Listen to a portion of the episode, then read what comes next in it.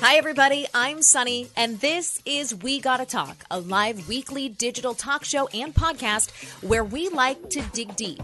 Real talk, big topics. Now, let's dig in.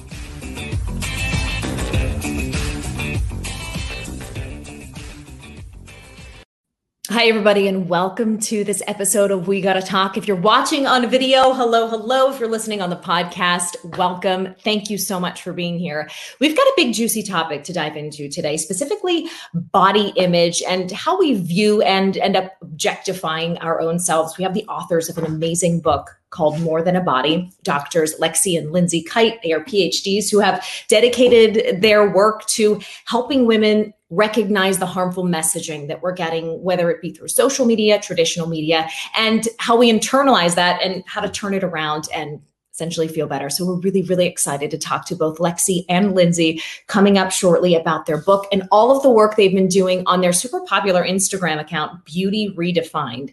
So we'll dive in shortly. So we are big fans of good skincare here at We Gotta Talk. And we're also fans of keeping it real. So when I get my hands on something that actually works and is truly worth it, you know I have to share it with you. This week, I'm so excited to welcome sponsor Droplette.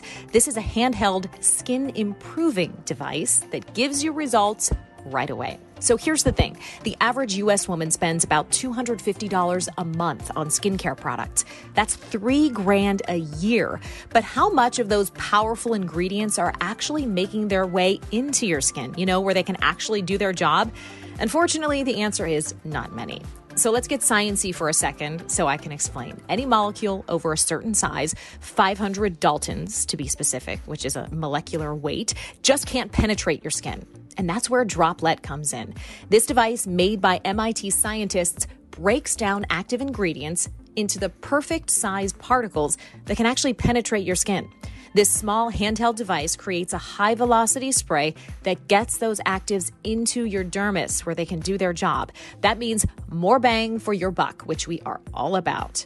So choose from one of three powerful actives either the collagen, glycolic acid, or the retinol capsules. Just pop them in the device and let the Droplette do the work. I use the collagen capsules every night after cleansing and toning. I just let my skin dry, use my Droplette on my cheeks, my forehead, neck, and decollete, and then I follow it up with any other ingredients or any other moisturizers that I'm using for the night. It is super simple, and even if you are a skincare freak like I am, there's a place for Droplette in your routine. Of course, we have a deal for you too. Head over to Droplette.io and use the code We Gotta Talk for $50 off your purchase of $299 or more. That's Droplette, D R O P L E T T E dot I O, and use the code We Gotta Talk. Try out the collagen capsules. Promise you won't regret it. All right, let's get back to today's show. We have producer Rachel in the house. Rach, today's guest, I have a habit of stalking people. Hi, Rach. How are you? Hi, you do, but Hi. in the best way possible because it's I- like you just can't get enough and you love what they're doing and bringing to the table. I screenshotted the Instagram account of today's guests and I sent it to you with the subject line, We need to get these people on the show. Um, so before we get to doctors Lexie and Lindsay Kite and we talk about their book, More Than a Body, we have two really interesting related stories. So um, let's start with the Old Navy one, if we can. This is a relatively new campaign. Um, and we thought that this tied in really well with today's topic. They've launched a campaign called Bod Equality, which is essentially, I feel like where retail should have been a long time ago. But what it means is that all sizes will be located in one section of the store. You don't have to go to a back corner if you're in a size that doesn't, it's not traditional sizing. You can pay the same amount for the product that you're buying, no matter what size it is. And it's just going gangbusters. It's getting a really positive, positive reception so far. What do you think about this? It is. Um, I think it's a good thing. Why? Why not? Why? Why is there a petite section? Why is there a plus size section? I mean, even to our previous guests we've had on with kids' clothes, why is there a boys section and a girls section? Why can't it just be, you know, all together? You know? Yeah, I love this. And they've been doing a lot of press around it. So I'm sure we'll continue to hear. You'll see influencers talk about it, people in the press. They're really, really out there. Um, and then we're going to bring up these buzzwords too, Rach, with our guest today body neutrality and body positivity. So um, I'm, I'm curious to get your thoughts on this because I think when we grew up, and we grew up during an era when the waif supermodel, like the 90 pound Kate Moss, was on the cover of magazines, or at least oh, I did. Yeah. I'm a little older than you. Um, terms like body positivity, body neutrality didn't even exist back then. Um, so there's a real push toward incorporating this these phrases into our lexicon so that people who don't look which is to be honest, most of the world, like we don't look like Kate Moss or Cindy Crawford, can have a way to feel good about themselves because unfortunately we're just inundated with all these images of of let's do air quotes perfect women and it's really really disappointing. So um yeah, I'm really excited you know, to get their thoughts. I I really find that bo- body positivity is is a resonates more with me because I feel mm. like it's okay to say that you love something just about your body because you love it and not have to justify it with the the neutrality statement of mm-hmm. because my legs help me run i understand it and and i understand and respect everybody's opinions on and which words they prefer to use but i i think it's also okay to say that you just love the way your arms look because you love it and and not have to put any terms around it. But I'm sure mm-hmm. the doctors will have something to say to that response. Yes. oh, yes. What do you I'm think, sure. Sonni? What uh, you know? You I'm, I'm, with this. I said this in um my Instagram stories today as we were getting ready together and doing morning announcements. I have said this in the lead up to this interview. I do think you can you you know a, a, sense of a pride and liking how you look can coexist with true true happiness and sort of comfort with your body.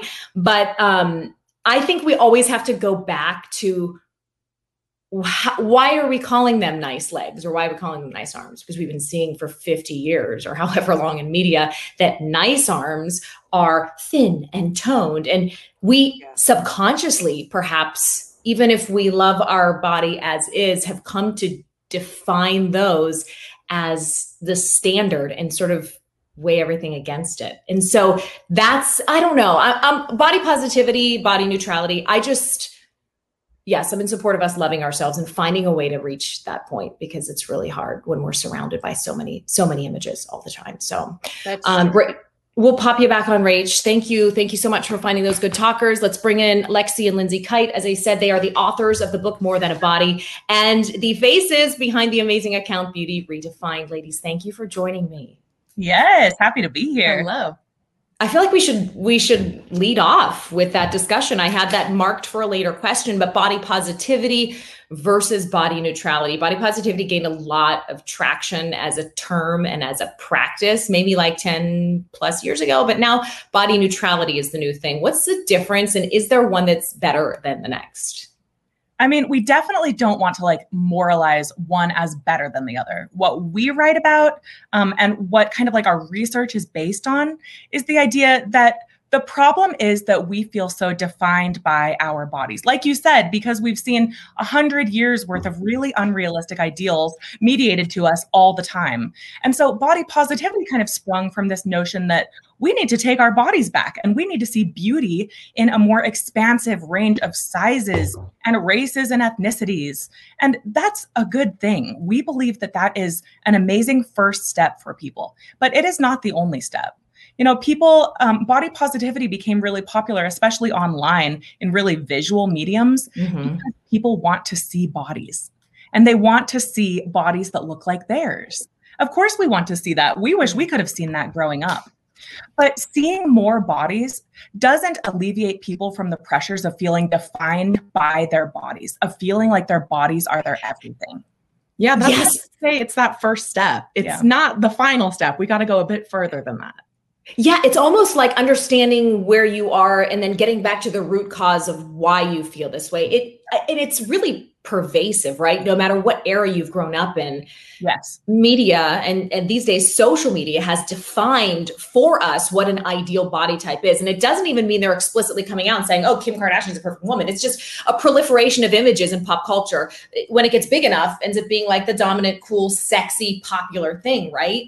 And when you're not that, I mean, so whether or not we are, you know, growing up like I did in the 90s, coming into adulthood and coming into womanhood, or now, there always seems to be an outside person defining what's right and what's wrong. It seems, guys, though, like a problem that's almost too big to extricate ourselves from. We have to live in the world and consume media to an extent.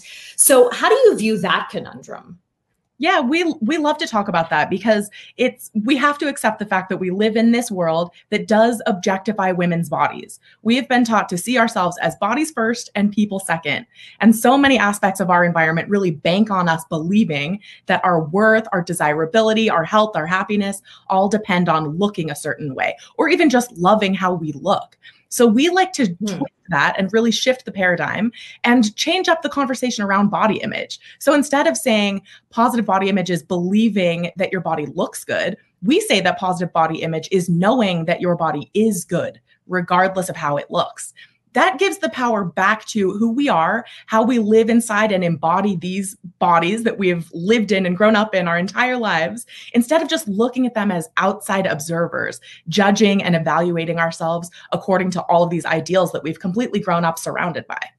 So, how do we begin to associate good with our corporeal selves, right? Because we do look outside, we do look to points of reference, or even the wellness industry, right? And whether it's a supplement we're taking or a workout we're trying, these are all outside points of reference for us. So mm-hmm. when you say we have to learn our bodies are what does good even feel like? What is good? Is it good a feeling? Is good a, a reflection in the mirror? Like it feels, where do we start? It's such a good question because good is different for everybody. A lot of people, all of us, deal with pain. We deal with injuries, with illness, with chronic illness. A lot of people say to us, How can I feel like my body is good when everybody around me thinks my body is gross, when my body is in pain? And what we want people to come back to is that your body is good because it's yours. Like it's the only one you'll ever have. This body, look down at yourself. This body, even the parts you don't like, is the body you were born into, the body that has fought for you, for your life. Your heart has mm. been beating, your lungs have been breathing every second of your entire life, fighting for you. So even when you don't feel like your body is good, you are not good the way you are, that you are a project in need of fixing, and only then will you be happy.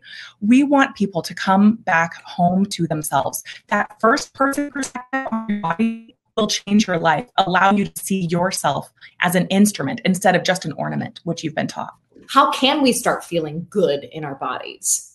The first step is really to look around and see more in your environment. So, what kind of forces have shaped the way you perceive your body? If you're judging it according to the different ideals that we've been surrounded by, the types of ideals even people around you are holding your body to, that's going to constantly affect the way you see your body. And that will lead you to what we call self objectify. So, look at your body as an object instead of an instrument for your use and something that you live within, instead of just look at from the outside.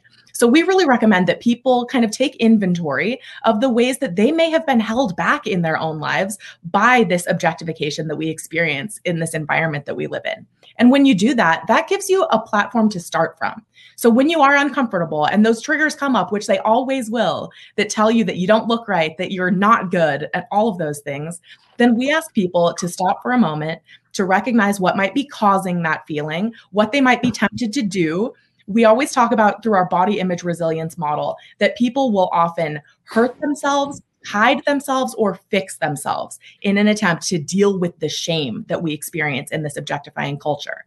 And instead of doing those things, instead of planning your next diet and going into starvation mode or over exercising or even engaging in addictive behaviors, instead we ask people to stop and get back inside your own body. So simply start with taking a few deep breaths and relaxing your muscles, relax your stomach muscles that we've been taught to clench and keep sucked in all the time, and get back inside that body to give you a moment of peace from this anxiety cloud and instead get back into your five senses. Focus on what you can see. What are you feeling? What does your butt feel like in the chair right now? Are your feet on the ground? Are you taking deep enough breaths that you're filling your lungs? Can you feel uh, can you smell? Can you hear? What are you seeing and experiencing through this body that exists for more than something to be looked at? We built this model of body image resilience as kind of this next step from body positivity and body neutrality. It is good to feel like you are beautiful, to expand the definition of who gets to be beautiful. But we know that feeling is fleeting. There are mm-hmm. enough competing messages to tell you you're not beautiful, but you can get there. Buy this product, use this service, fix yourself for six weeks before you qualify to be seen. Then body neutrality comes in, which we've been pioneering for years with our whole instrument, not ornament mantra to tell you that your body is amazing for what it can do and not just what it looks like. That's good. But the next step is body image resilience, the ability to see and name every trigger in your life, every photo that triggers you when you see yourself to think, oh my gosh, I can't believe I look like that. Oh, and then you think that your body image journey has begun all over again because you hate how you look, to your mom commenting on your weight, whether you've lost weight or gained weight, to your breasts sagging, to the wrinkles on your forehead. These are all triggers we all experience. Body image resilience is banking on the fact that you will continue to face those triggers, that even as body body image experts, every single day we face little bouts of that shame. But mm. because of body image resilience, when you can click back into your own body and reclaim your body as your own every time that spark of shame comes up, you can say to yourself, I don't deserve to feel this way.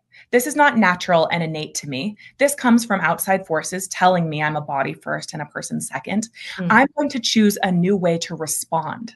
And every time you choose a new way to respond that serves you, that allows you to see yourself as more than a body, you begin to flex that muscle that becomes easier and easier and mm-hmm. easier. Over time, the shame doesn't feel so bad. Life opens up.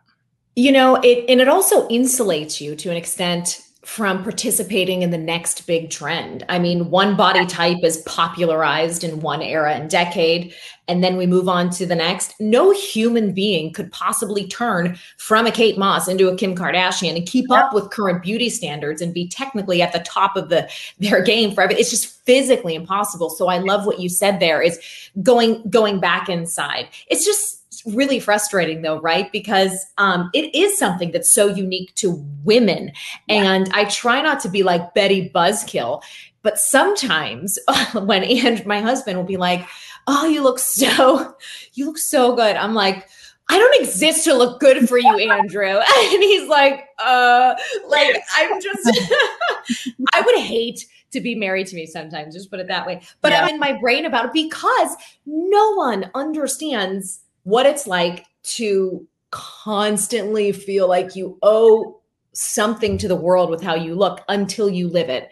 And yes. women live it unfortunately from from this big what's interesting is that it's so often the women who are closest to the traditional beauty ideals, the ones you would look at and think that they have a perfect life, you know, their relationships are great, they're perfectly healthy. We look at these women and we think that this message won't resonate with them, this more than a body message. And instead, it's often those women that resonate with this message the most because women who are so close to the ideal, as you are, I, I hate to say it, but you're an mm-hmm. extremely beautiful woman and it's no wonder your husband's always complimenting you but not always, but you know, once in a while. but we completely understand why that is a constant trigger because when you're valued for your beauty throughout your life, and when that's a big source of your self worth, the validation you get from other people, then it's a constant reminder of how important your beauty is. And so sometimes as people get older, as our bodies change, we have babies, we age, we, you know, grow and change, we get injuries and illnesses, bodies just change over time, you know? And so when those compliments sometimes slow down and when that isn't the main source of our validation and self-worth, it can be really painful for women.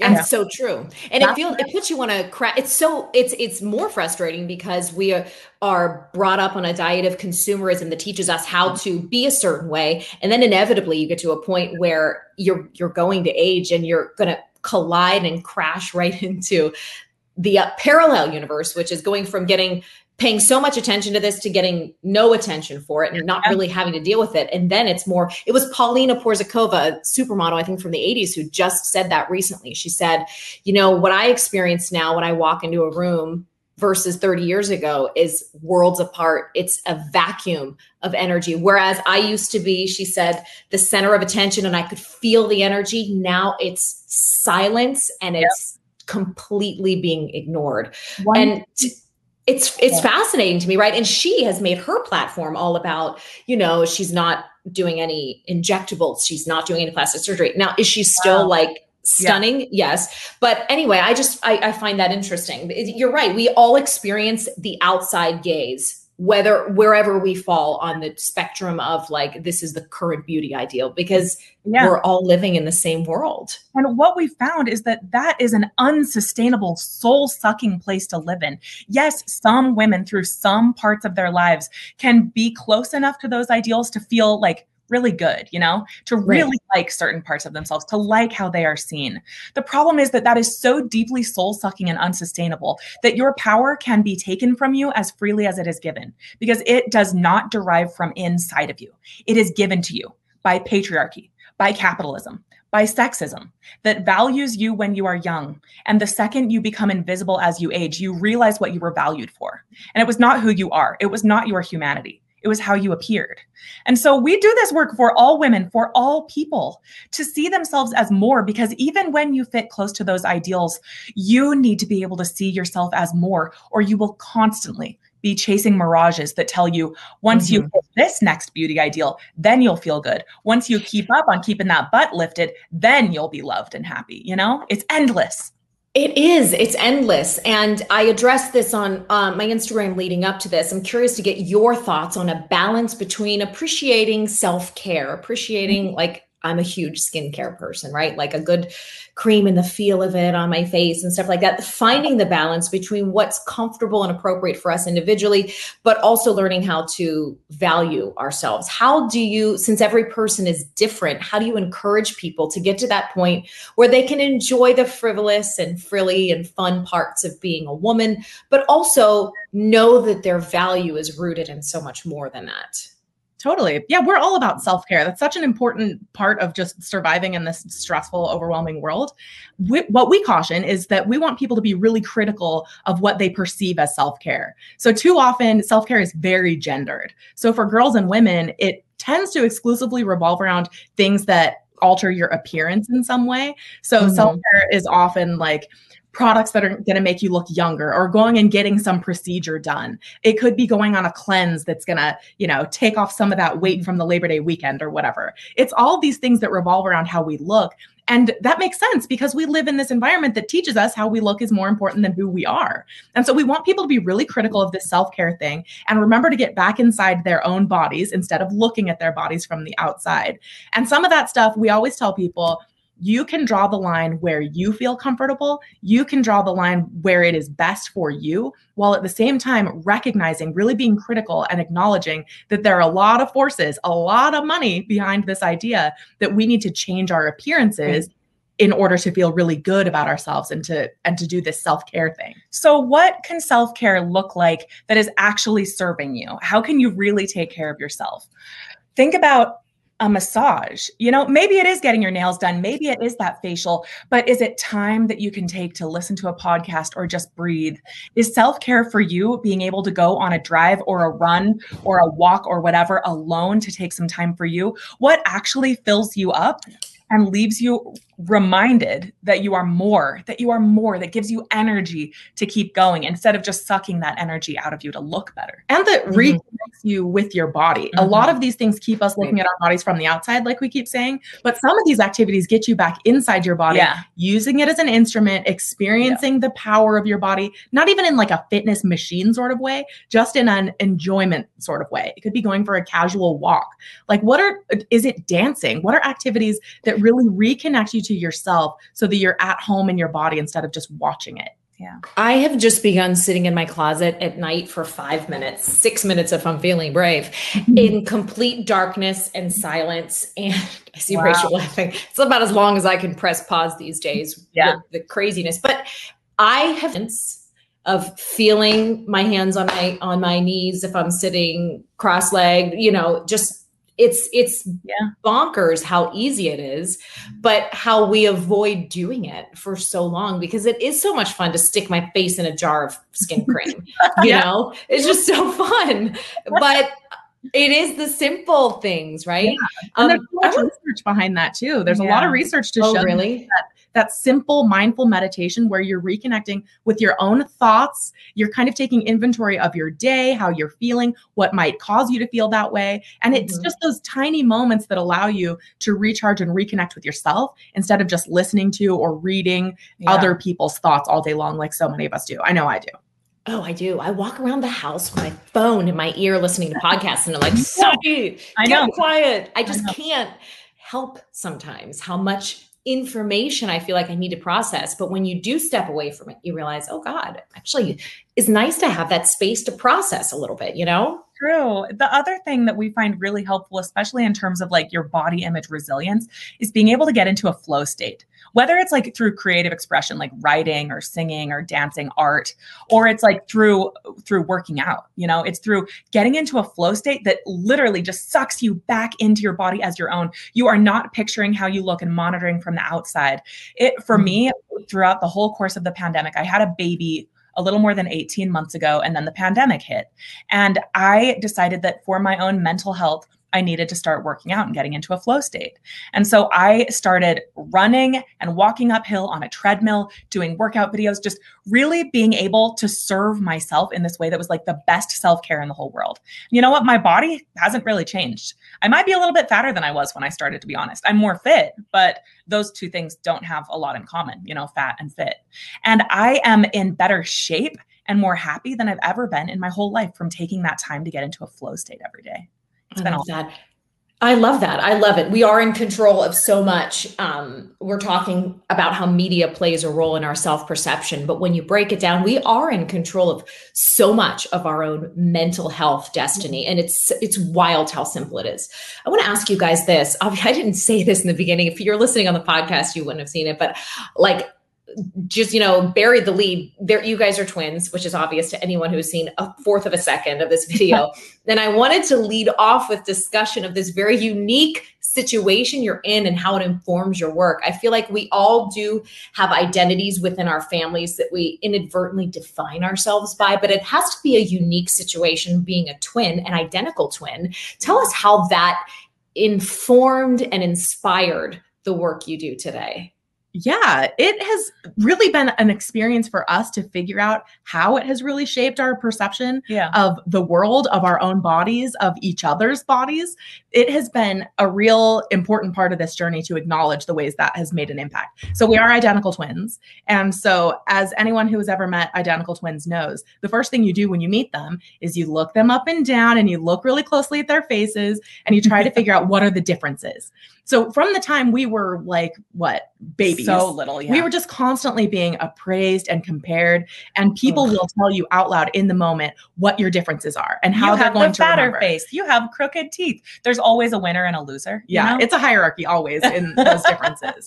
And so we found just from an extremely young age that we were constantly being compared by other people, and that led us to constantly compare ourselves. So we are extremely competitive. We have been our entire lives. It's a lot better now that we are Mhm. working together in this way. But for so many years, we would we like to draw this parallel between this phenomenon self objectification Yeah. that we talk about so much, which is this process of watching your body from the outside instead of living within it. Your identity is kind of doubled when you are monitoring how you look while you're also trying to do some activity or trying to fully be immersed in a, a specific moment. And so, as identical twins, we were kind of split watching each other. I would look at Lexie's body and think, oh, okay, that's what my body looks like when she does that. And she would do the same thing to me. yeah. That's kind of like self objectification. So, when people think about that, think of yourself as being split, where you're mm-hmm. watching your body from afar, you're looking at your, your reflection, you're picturing what you look like all the time, imagining it. That is self objectification. And it really hurts your relationship with your own body. And Yeah. it hurt our relationship as twins. Fortunately, over time, we were able to realize once we got to college how deeply we had been affected by this self comparison, and especially to the unreal ideals that we had been just completely surrounded by in media and in the our family life growing up and all the people around us. And that led us to be able to have the same passions, the same interests. And that has has driven us for so long. We did 10 years of college Yeah. together. Together. We didn't want to twins, but it just it worked out so well. And we, you know, there are benefits too. We wrote a whole book together, but it was like half and half, you know? We do all these interviews, we split up for a lot of this stuff. It's like we're both fighting the same good fight, uh, but we have twice the power to do it. Yeah. And the thing that helped us was when I got married, we weren't competing for boys anymore. That's so true. we used to like the same Oh. guys. We had some trouble with that early in college, but yeah. Could you ever like this is crazy. Like did you ever like try to fool one and like sh- the other one shows up on the date and he's like, wait a minute, no. In college, we did that with like classes. Like Lindsay Did it work? when I was sick. and it did, worked. yeah. I covered for her one time, and then she mm-hmm. didn't cover for me another time, and she got a better grade than me. So Yeah. that. That's amazing. I mean, I, I would argue you guys are in the best possible position to do this kind of work because, like you said, your life mirrors double, right? What everybody is experiencing. And and it gives you this unique lens to like to sort of analyze everything through. So I love it. Although when you did sit down, I was like, oh my God. I don't know why as an adult it still like makes me smile to see identical twins.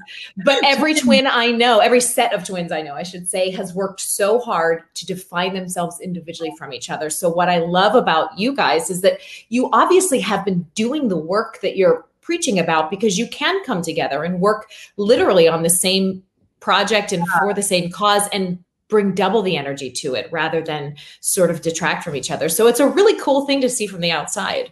Thanks. It's worked in Yeah. our favor, I think. We Yeah. never planned this, but oh man. It's been a real journey. We, like you said, we tried really hard to be different early in college. Mhm. We were just determined to have different majors and not take classes together. And it turns out we didn't take classes together for our first, our undergraduate degree, but we did end up in one of the same majors. And then we took all our classes together through our masters and PhDs. yeah. So we just I learned to love that. together and not fight it. We're the same. So We're it's okay.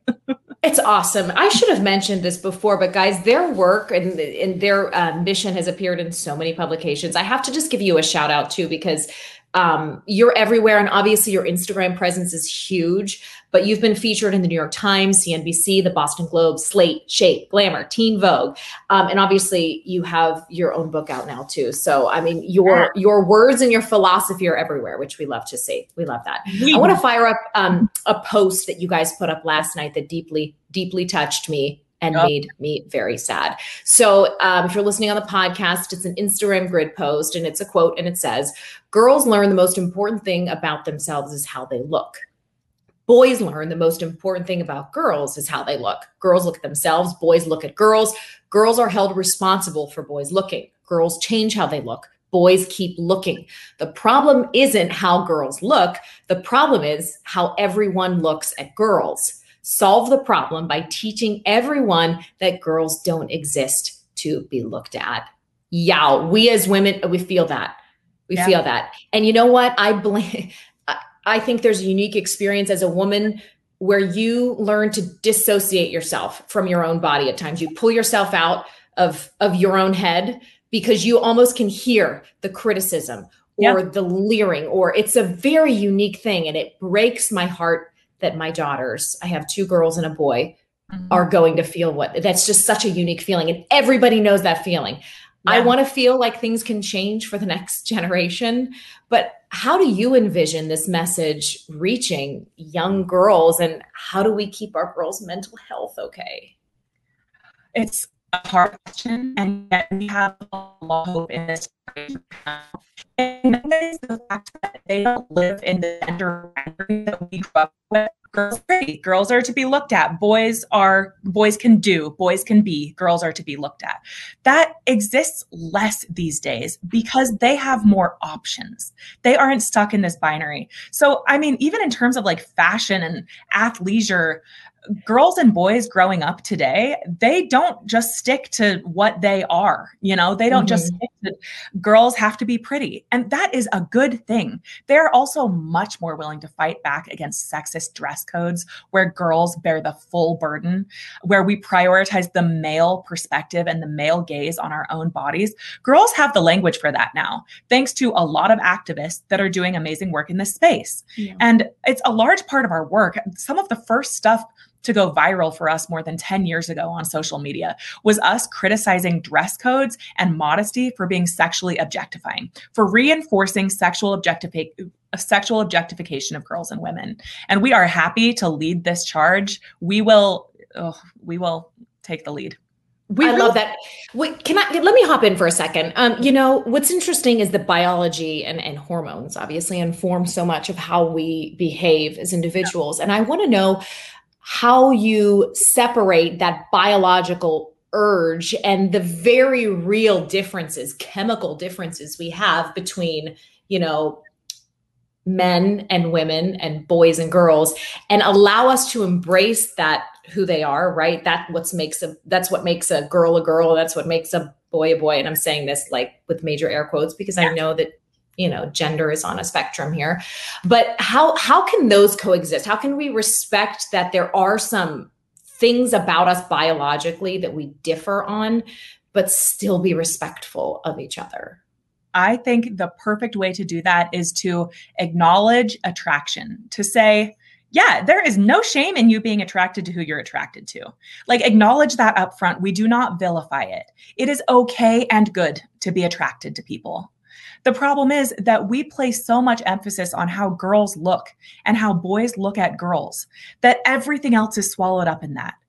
Girls bear this huge burden that they cannot be responsible for because many girls and many boys are going to have hormonal sexual responses to any number of things. You just can't control it. We know this from people in other countries that are covered head to toe that are still assaulted. This is a very mm. real thing.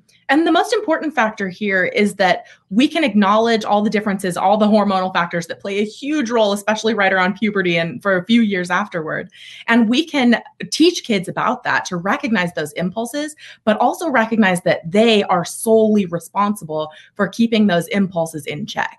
What we've been mm. doing what the last hundred years is by is teaching people that by women dressing a certain way we protect ourselves and by women dressing a certain way we stop distracting men we don't tempt men you know it oh. it's supposed to alleviate the problems it hasn't done that mm-hmm. at all in fact the problems have just become more exacerbated and yet women and girls continue to bear the burden of getting sent home from school of not being able to go to certain activities and of being assaulted regardless of what they're wearing and so the real solution here, I think, like Lexie said, is to acknowledge that attraction is okay. How you act on it is a different story. We have to teach kids to be very adult in the ways they're approaching this and recognize that if they do make mistakes, if they are distracted, let's have some mm-hmm. compassion for that and teach them that they can make better choices next time and and be responsible for how they perceive and treat other people.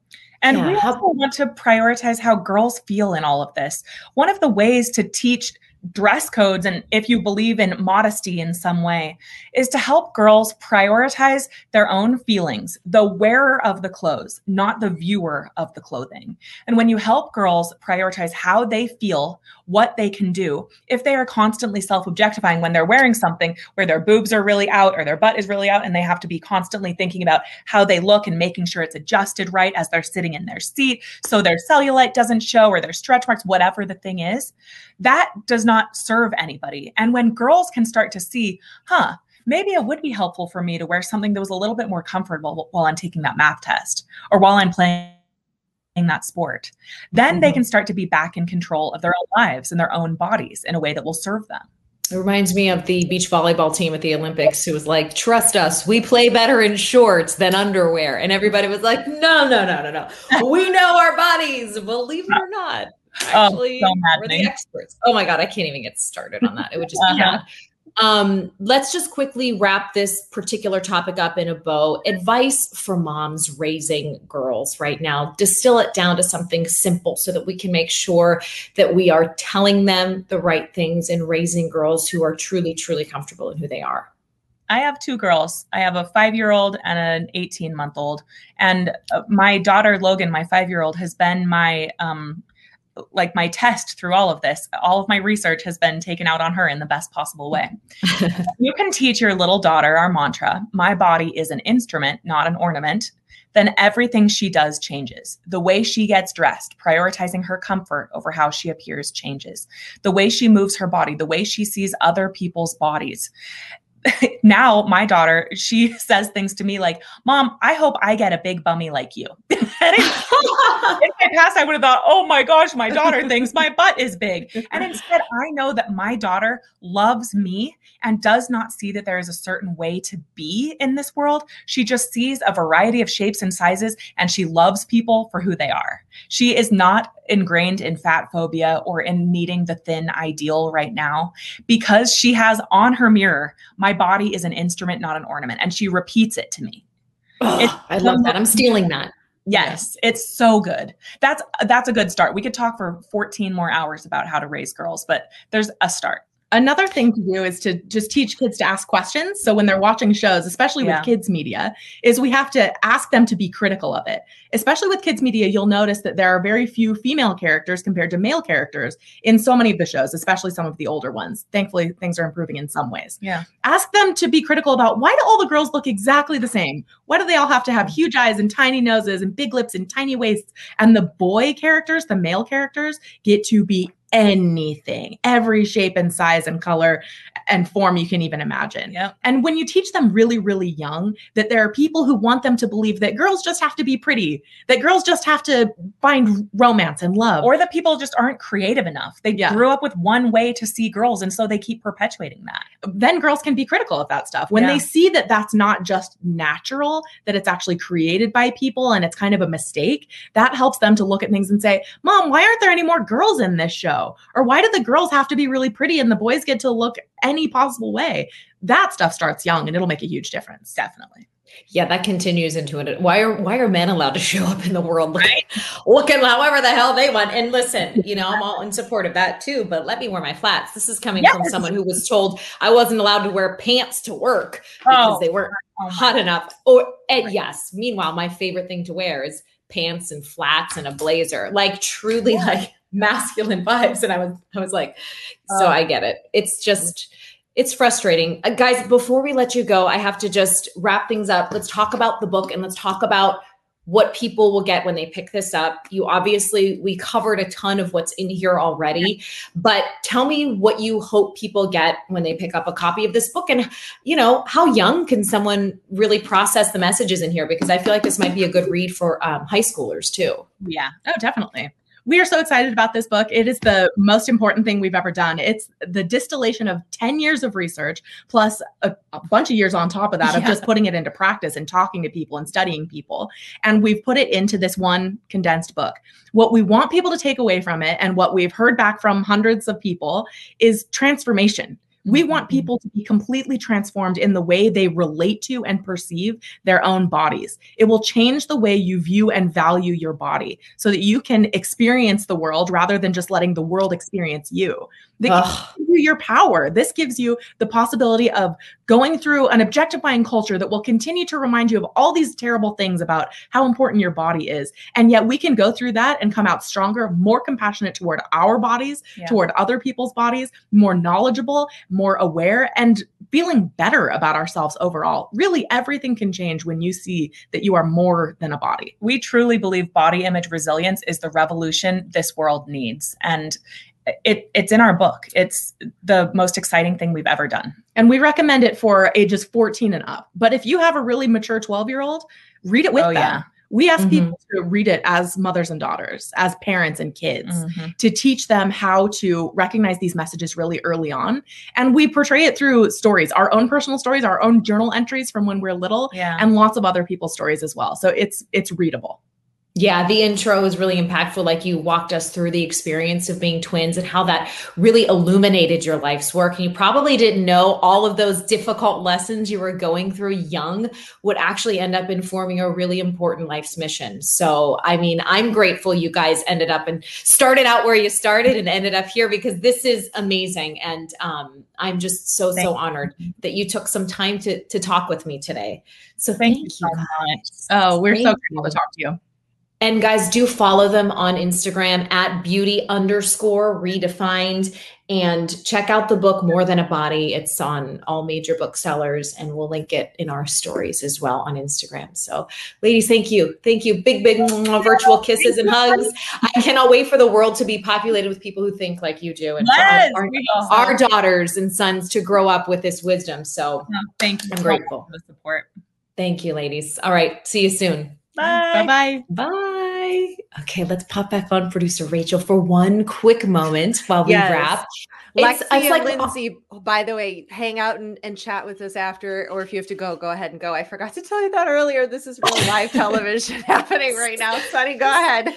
I, I just, I, it's hard to not begin to feel a little emotional because um, it's a big message that I feel like they really have managed to distill into a really digestible form in this book. And it's something that I think about every day. And every parent of a daughter that I know already has a story where she's looked at herself and called herself ugly or called herself fat or in some negative connotation of the word at least. And it's shocking how young it starts. So having something like this to kind of refer back to is just is huge. Oh yeah, I mean, I did not. We did not have that grow. I did not have that growing up in my parents' vocabulary. You know what I mean? Like that. What this kind of wording and and understanding of your body. You know, that's Mhm. it's just a different. It was a different time, right? They're a different generation of parents.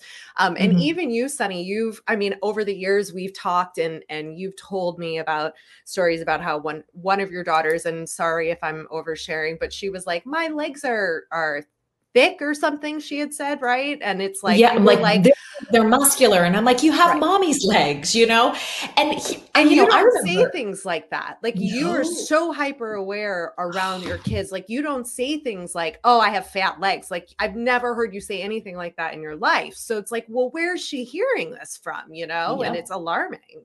It's alarming. It really is, and you know, we have a lot of work to do as parents in general.